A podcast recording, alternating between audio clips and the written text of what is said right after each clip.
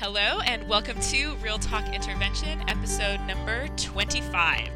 I'm really excited about what we have today, Stephanie, because we are going to talk about the different forms that intervention can take. You and I have talked a lot about intervention with our, our at-risk kids, our E L L kids, and our SPED kids. This year, as I've I've talked about a little bit on the podcast, my, my role has changed and I've started teaching an actual A P class. And at this exact same time, one of my very good friends who I've taught with for the last six years, she went from teaching also an A P science class to teaching a um, co-teach class. So she and I have been in this really awesome position where during the day, in the midst of the day, we get to swing from gifted and talented students to our at-risk students, our most struggling learners. And that has been a learning experience for me this year. And uh, I thought I would invite my friend on so that we could talk a little bit about what it's like to uh, to differentiate within the same class for your gifted students and for your intervention students and uh, what that looks like. I am also starting something new this year. I'm working with students on critical reading strategies that are going to help them get national merit status on their P S A T test. And even though I've only been doing this for just, I don't know, a month, I'm already really appreciative of the differences in the students and how they're responding to the teaching, how they're responding to my personality. I mean, just everything. It's a whole different set of skills, and it's it's it's interesting to yes. try to try to figure out what they need. As a, I feel like I'm kind of go, winging it right now, and I haven't felt like I was. I've winged it in like ten years, so. Right, and I think it's so funny because the things that you that you go to, the strategies that you go to when you're working with your struggling learners, you can't go to those strategies with your G T learners. And it's not that they don't need intervention, because they do, but what you do doesn't work. So here's the thing about my good friend, Valerie Minor. She has been teaching A P Bio for the last four years. She taught regular bio. She taught chemistry. She's been our department head for the last six years. And she's won Teacher of the Year, I mean, several times. I don't even know if she keeps track anymore. Oh, yeah, thanks. I'll just put that on the shelf. She is a fabulous, fantastic teacher. And I think the reason that you know she's such a fantastic teacher is because she's now teaching A P Biology and a SPED co-teach. And if anything shows that you're a great teacher, the fact that you can reach both sides of that spectrum, you are a true teacher. Valerie Minor, thank you so much for coming on the podcast. We're so excited to have you here. Thank you. And anytime you want to follow me around and give me those accolades, I am all for it. It's like if you had to rate yourself as this is the kind of student that I feel the most comfortable with, what would you think? For sure, the students, the the motivated G T students, of course, right? Who doesn't? But I feel like I can differentiate up a lot easier than I can go the other direction, as I'm especially learning this year. See, and that is, I feel the exact opposite of that. I do, me too, I, me too. I'm like, what do I do? You feel the same way, Stephanie? Right. Great. So, so Valerie, tell us your tricks. How do you, how do you differentiate for G T students? I think the curiosity piece is probably the biggest difference. I find when I go to my A P classes versus my co-teach classes, my co-teach kids are just going to take whatever I give them and be like, meh, okay. You know, maybe if they even are at that point yet. Whereas if I say something in my A P class, I have to be prepared to either A, go deeper, or B, say, you know what, I don't know the answer to that question, and I have to be comfortable with that. And so I think part of my success, I guess if you'd call it that, or my strategy for teaching A P is being completely vulnerable with my students where, you know, I've shown them, yeah, I know my stuff, I, I, I got this, but wow, I love when you guys ask me questions that I don't know the answer to, that I've never thought of before, because let's be honest, those kids sitting in that room probably have a higher I Q than I do, but let's kind of explore it together. So I have this book called, we call it the, the Biology Bible. It pretty much has everything you could ever imagine about biology. It's the Campbell A P edition book. And so we'll say, well, let's go to the Biology Bible. Let's see what, what it says there. So I just have to, to take the time to delve into that and to help capture that curiosity and, and to be okay with that, which I think some of us struggle with because we feel like, oh, I'm the teacher. I have to know everything. I have to be the smartest person in the room. Whereas I feel like I have learned more from my students the last couple of years just by the questions that they ask and the things I have to look up. Right. It's not easy to be okay with that. Yes. Um, but if you squelch that curiosity, especially with your G T kids, that's what's keeping them hooked. you know, they, most of them, they don't really care about the work. They want to have the knowledge. They want to know. They're curious. It's hard on the ego, but yes. I have found that that's where most of our best experience in class has been. So if the challenge with teaching G T kids is the curiosity and the level of rigor, what's the challenge for teaching at-risk, struggling, learning disabled students? When I step into my co-teach class, I honestly feel like a first-year teacher again. The things that I have been able to do the last seven years in just my freshman pre-A P biology class, they don't work. So kind of going back to square one and thinking, you know, what is the absolute foundation that I need to give these kids? What are the things that if if they don't know this when they leave biology, I have completely failed them? And what are yeah. the things that are like the icing on the cake? You know, we, we've got the cake. You know, sometimes cupcakes without icing taste yeah. okay. So if we can get that, we get that that cake there without the icing, then it's all right. And I think um, having a co-teach situation really helps with that, because then what we can do is those students that can only have the cupcake without the icing, we can keep them with our co-teacher, and the ones that we're able to add those other layers to, I can take them and take them a bit mm. further. So that's the beauty of the co-teach, especially when you have a true partnership. And I've had to even look at how I'm disseminating information to them, because me standing up there and yeah. looking at a figure and pointing things out and no, write this down, that doesn't work. So mm-hmm. I've, nope. you know, I've been trying a lot of different things, like trying to balance giving them some skills, like note-taking skills, but also realizing the limitations that we're coming across. And honestly, with some of them, the motivation that, why do I need to take these notes? And yeah. so just trying to find that. And so we've, we've implemented a few things, like we'll do color-coded concept mapping with our vocab words. And um, I think that most of them have really kind of latched onto that. I bought sets of colored pens for each group in my classroom, so they have these pretty colored pens that they get to use. These are the kids that many of them don't even bring pencils to class. So they get yes, so excited yes. they get this cup of colored pens. And so just kind of trying to find that little thing that will give them That's something. Nice. Before we started anything, we just spent like three class periods just like getting to know each other, building relationships. And then one day I just asked him, I'm like, write down what motivates you. Kind of keeping that in the back of my mind as we're working too has helped. Going into my A P class, I felt like a first-year teacher. And by the way, that's a horrible feeling. And it's like you said, all the strategies, all the tools that I had in my toolbox, they just don't work. And that shocked me, because I don't know how you felt about it, Valerie, but I felt like if I can teach these kids, I can teach any kids. And of course. It, but it's not true. It's actually not true. And it's like the things that I've done have kind of backfired on me. I feel like the relationship that I built with my intervention students was way more crucial to their success than any sort of relationship that I have with my A P kids. A lot of them, for some reason, A P biology will be their first A P class that they decide to try. So I think with those who aren't like true A P track students who just thought, hey, I'm gonna take A P biology this year, which I have a good number of those. I feel like that relationship piece is still very key, but I think the ones that are there for a reason, like I need five A P sciences, yeah. I want to go to med school, I want to get into A and M, right. whatever it is. I think it doesn't really matter who is kind of facilitating their learning. But you know what I also find is I feel like developing the relationships with my A P students is a ton easier. Yes. It's a lot easier for me to be very connected and close to my A P students, but I yes. really have to make an effort with my freshmen. And I wonder yeah. if it's, have yeah. they struggled their whole school career connecting to like mm-hmm. school and the school environment and mm-hmm. the adults in the building, and have they always just sort of felt like not valued? Like, I wonder if they have felt that so much that by the time they get to us, they're just like, it's just one more adult that's trying to teach me this. Yeah. They're trying to teach me this stuff that I don't really care about. You know, I wonder if that's the case. And if so, gosh, how sad is that?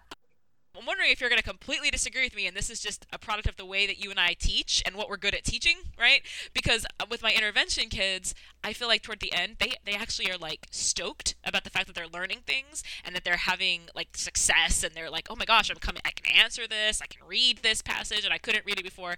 And I feel that like that love for learning coming out of them, where I don't feel like I see that with my A P class. But maybe that's just because I don't know what I'm doing. No, I think you're right. I think our true G T kiddo, for the most part, they they kind of want, like, where's my means to my to the end? Um, yes. A few students kind of pop out of my brain that I know are just there, not because they have a love for biology or because they want to know more, but because they want to have a ninety-seven in A P biology on their transcript. Mm-hmm. So I completely agree. Right. I also feel like, though, I think I've got a good population of student that does is, is really interested in bio and does want to learn more. So I kind of I see both. Well, I mean, our G T kids, they definitely have a path and a plan in mind, and that's one thing that my kids in intervention do not, um, or if they do have a plan, it's not realistic. Like, I hate biology, but I want to be an obstetrician kind of thing. Right. Um, So, like, do you think maybe that future orientation that they have is it's what's kind of fueling that or making that worse? Yeah, I do. And I think just the, the sheer competition of, you know, I can only get into this good school if I'm in the top however many, right? And so mm-hmm. that number makes such a big difference, which it's frustrating to me um, because there's so much more to it. Yeah. And the kids that really, truly just want to learn, and maybe they're only making like an eighty-seven because they're working their tail off. Like, those are my kids. Like, they just want to know. I was in a training the other day, and it was a, a an ex-superintendent, and he said that when he was the superintendent, he recommended moving away from the class rank system completely and doing the college uh, magnum mm-hmm. cum laude, summa cum laude, and cum laude system, and that went over like you know oh yeah for rock. Sure. In Texas in particular. But he, Yeah, imagine, I don't know, what would that, what do you think, what do you think that would do to our G T kids? How would that change their behavior? Because they're so motivated by grades yeah. and they're so motivated by class rank. So yeah. I think that a lot of our kids that are just on this path because they need the highest G P A, we're going to lose those kids. That's the problem. And and that's like where the grade thing, because I think if you look at this on one of two ways, like grades and how they beat our kids down, you know, on the on the lower level with the intervention kids, the struggling students, well, the grades are beating them down because they, they're just incapable of getting the high grade that's that everybody mm-hmm. wants, right? And then on the upper end, it's beating them down because they just no longer care about the actual right. outcome, but they only care about the number on the paper. So the end result is nobody's happy, yeah. you know? But Let's let's think about this for a minute. So you're both of us now are living in these highly specialized worlds that perhaps this is indicative of where education is heading in the future, right? But so you have a class, I have a class of mostly A P top top performing students, and then you have a class of mostly, you know, low performing, struggling students. Now that you've seen all of this, what would a teacher do having a full-on mix of all of these students? How do you differentiate in a mixed group class? Our classrooms cannot continue to look like they do. You know, I saw this interesting video about how cell phones have changed over the last hundred years and cars have changed over the last hundred years, but classrooms look mm-hmm. identical. The only way to mm-hmm. approach even, I, I think, education in general, and I have kind of shifted just recently kind of more towards this, we've got to individualize our learning. And that's that's a hard job, but it can't be I'm up here and I'm teaching you all of the information. And we have got to put learning in their hands, and we've got to figure out where they are and meet them where they are. And our classrooms cannot look the way that they look now. If we truly want to make sure that we are giving every student and meeting them where they are and getting them where they need to go, giving each person, you know, like, here, let's give you this assessment. Where are you? What do you need to work on? What standards do you need to know? What skills do you need to know? Here's your plan. You know, and we really need to spend time doing that. No, well, that's yeah, what we've been I saying agree. Forever. Like I've been listening to you or something. Well, you know, where I where I get hung up, though, is how do you do this? How do you individualize student learning in a collaborative, while remaining in a collaborative setting? Because we all know that collaboration is important and we want that. And that's one of the great things, like one of the reasons we don't want everything to be independent right. study, right, is because we see some value in the collaboration aspect. But realistically, how do you do that? How do you do independent study and collaboration? I think because of the training that I've gone through for project-based learning, that's sort of what's in my brain. Like, assess where they are. Can I put them into groups based on that? Do I differentiate the group? And, you know, I keep going back to the standards-based grading thing. Even, even with our higher achieving kids, like, how can I just assess that they know what, what they need to know without giving them assignment A, B, C, D, and E, right? Maybe they just have to do B and C. But when we are talking about the information, when we are collaborating on our learning, that's when that collaboration piece comes in. So I see it as kind of a blended model where we're talking, we're collaborating, we're talking, we're collaborating, we're getting this great conversation. I know I live in Edutopia, right? Um, and then when it comes to showing me your learning, you're doing A and B, I'm doing C and D, he's doing E, because of where they are. Is it going to be easy? No. Will it fit in our current system? No. But I think this is where no. we need to go.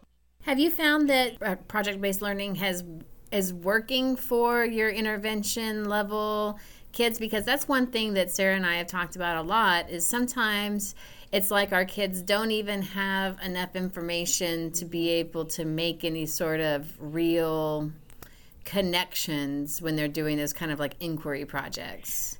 I definitely have approached it way different with um, the co-teach classes than I have my, you know, pre-A P classes in the past. They need, a, I think, a bit more guidance, but they still really benefit from having that real world connection. And I have seen that over and over and over. Talk to your neighbor, like actually talking to each other. And that's kind of been the skill that I've been working on. That is something our kids have a hard time. They literally, you give them time to talk with each other and they look at each other mm-hmm. like they're aliens. Like, oh my God, what am I, I doing here? I almost think like we need to be vertically aligning the soft skills that we're teaching our kids. Like, oh yeah. Step one, learn how to talk to your neighbor.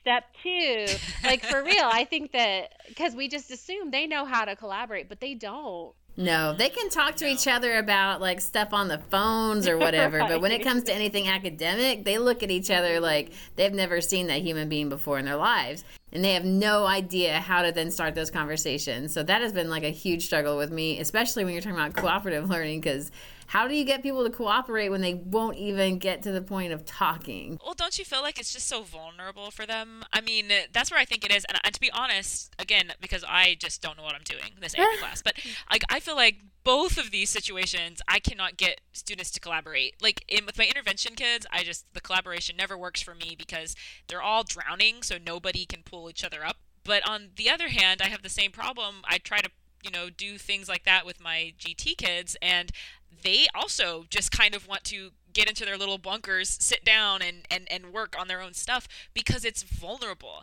And it's it's vulnerable for the intervention kids because, you know, they don't know anything, but it's also vulnerable for the A P kids because the content's really hard. They don't want to put themselves out there. And a lot of them, you know, in A P Chem, a lot of times this is the class that it's the first time they've ever really struggled. And so they come across the same little problems. And then there's always like that one smart person who knows everything. Right. And they start, you know, talking and making everybody else feel bad. And so I really hate the like lecture-based industrial model of education, but I keep finding myself falling back to it. That's what I mean, that's what they've known. So I think that we are mm-hmm. dealing with the product of these kids that have gone through traditional education, and until a shift happens, we are going to continue to to fight this.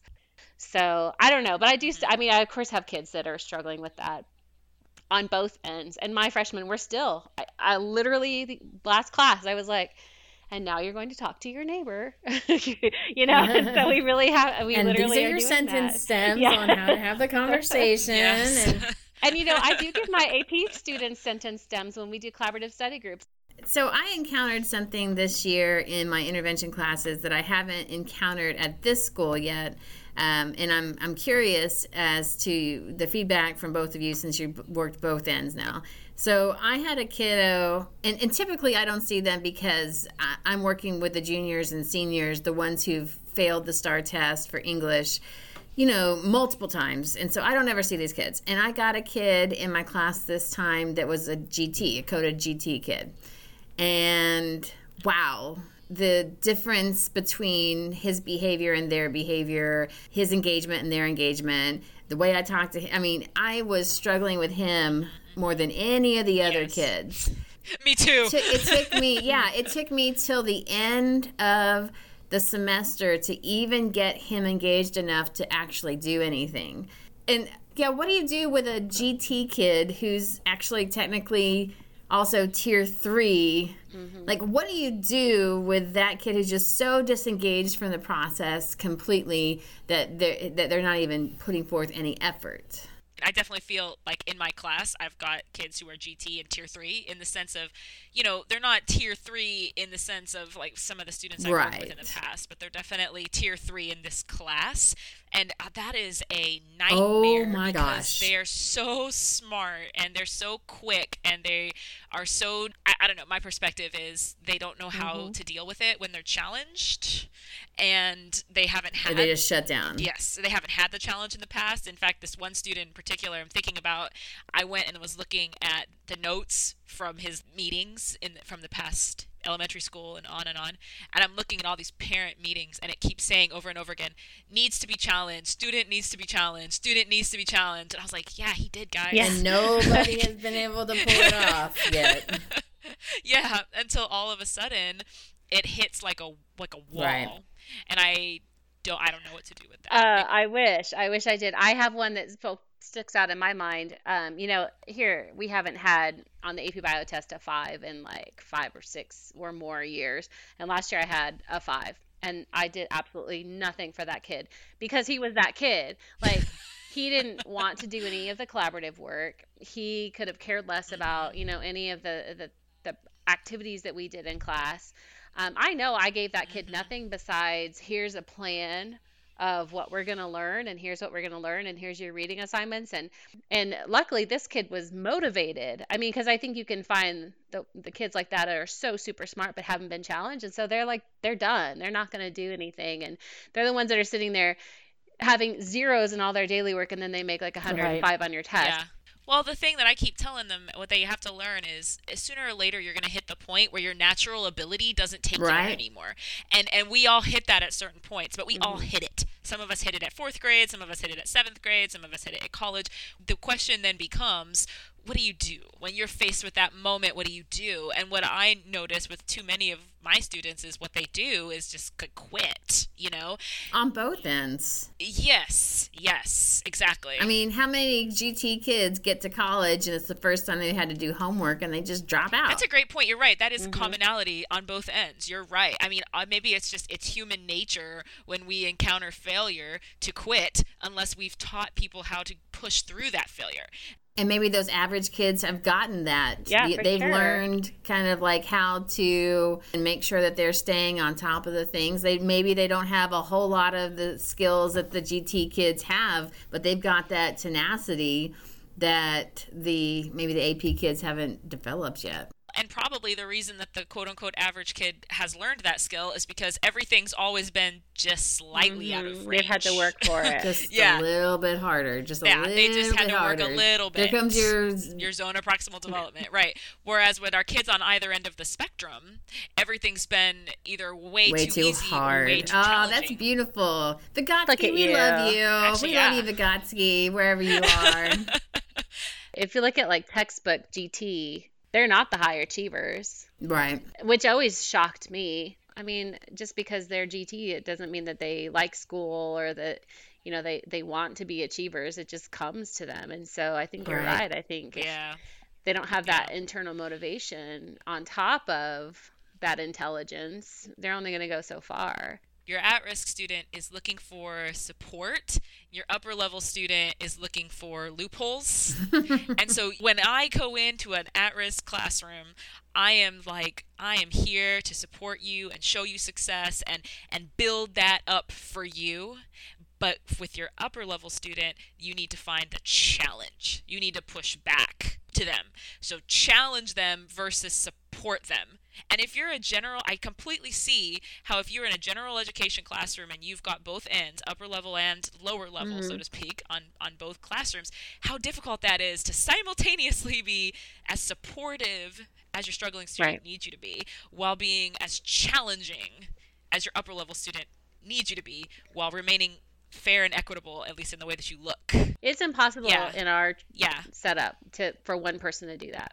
I mean, it just... I love that loopholes thing. And I'm wondering, is, is the key to successful differentiation for those G T kids, those A P kids, making the work more challenging than finding the loopholes? Like, do you think they look for the loopholes just because it's mm-hmm. like a challenge to try to problem solve out of getting the work? Like, it has to mean yes, something, and right. it has to has to hook them in somehow. You have to find a reason to get them to care. And, you know, to get these students who can barely read to care about biology, their Ooh. freshman year in high school, I mean, we just can't give them busy work. Like, here, just do this vocab sheet. They, I mean, yeah. you have to give them something yeah. to sink their teeth into. And it's hard. You can't just phone it in. That's just, I mean, we signed up for this, yeah. is what the, right? So. Yeah. Teaching is hard? Is that what you're saying? hmm. No, I just got into teaching for the summers off. What are you talking about? Well, I think when I when I think about the loopholes thing, I actually started, I had a little bit of a revelation when I started thinking about the way that I approach school. I, I was exactly that same way. And because when I think about like the teacher that, when I when I think about teachers that fail with at-risk students, it's the teacher that's standing there rigidly, demanding their deadline, demanding right. their assignment, taking off for late work. I mean, and I just think this is not the way to be. But you know what? The reason that they are like that is because that's the way you have to be with these upper-level kids. And I realize I'm the same way. You give me an inch, I will take a mile. You have to differentiate that how hard you are on the students and whether you are pushing them and challenging them versus whether you're supporting them. That's a good point. I mean, it is a question of just sort of being lazy and trying to see what you can get away with. All of us are lazy. I mean, that's human nature. You know, you've got to give somebody a reason to not be lazy. Yes, exactly. Valerie, I think we've we've learned that teaching is hard. Teaching this was a valuable is lesson hard. That we took away. So that I could give you that little nugget. I yes. hope. I'm so glad you're here. Thank you for taking this time with us today. Teaching is hard. We would love to hear more from uh, our listeners. If you have anything to comment about the difference between our G T students and our at-risk students, we'd love to hear from you. Uh, write in, give us your perspective. If you have any ideas about how to differentiate for these, these kids in your classroom, we love to share. We are a community. Um, in the meantime, you can follow us on Facebook or on Twitter. We are at Intervene Number Four Real. We are blogging at real talk intervention dot blogspot dot com. And we will be back with episode number twenty-six, where we're talking a little bit about Uh, educational politics. Ooh. So that'll be a fun one. Thank you for listening.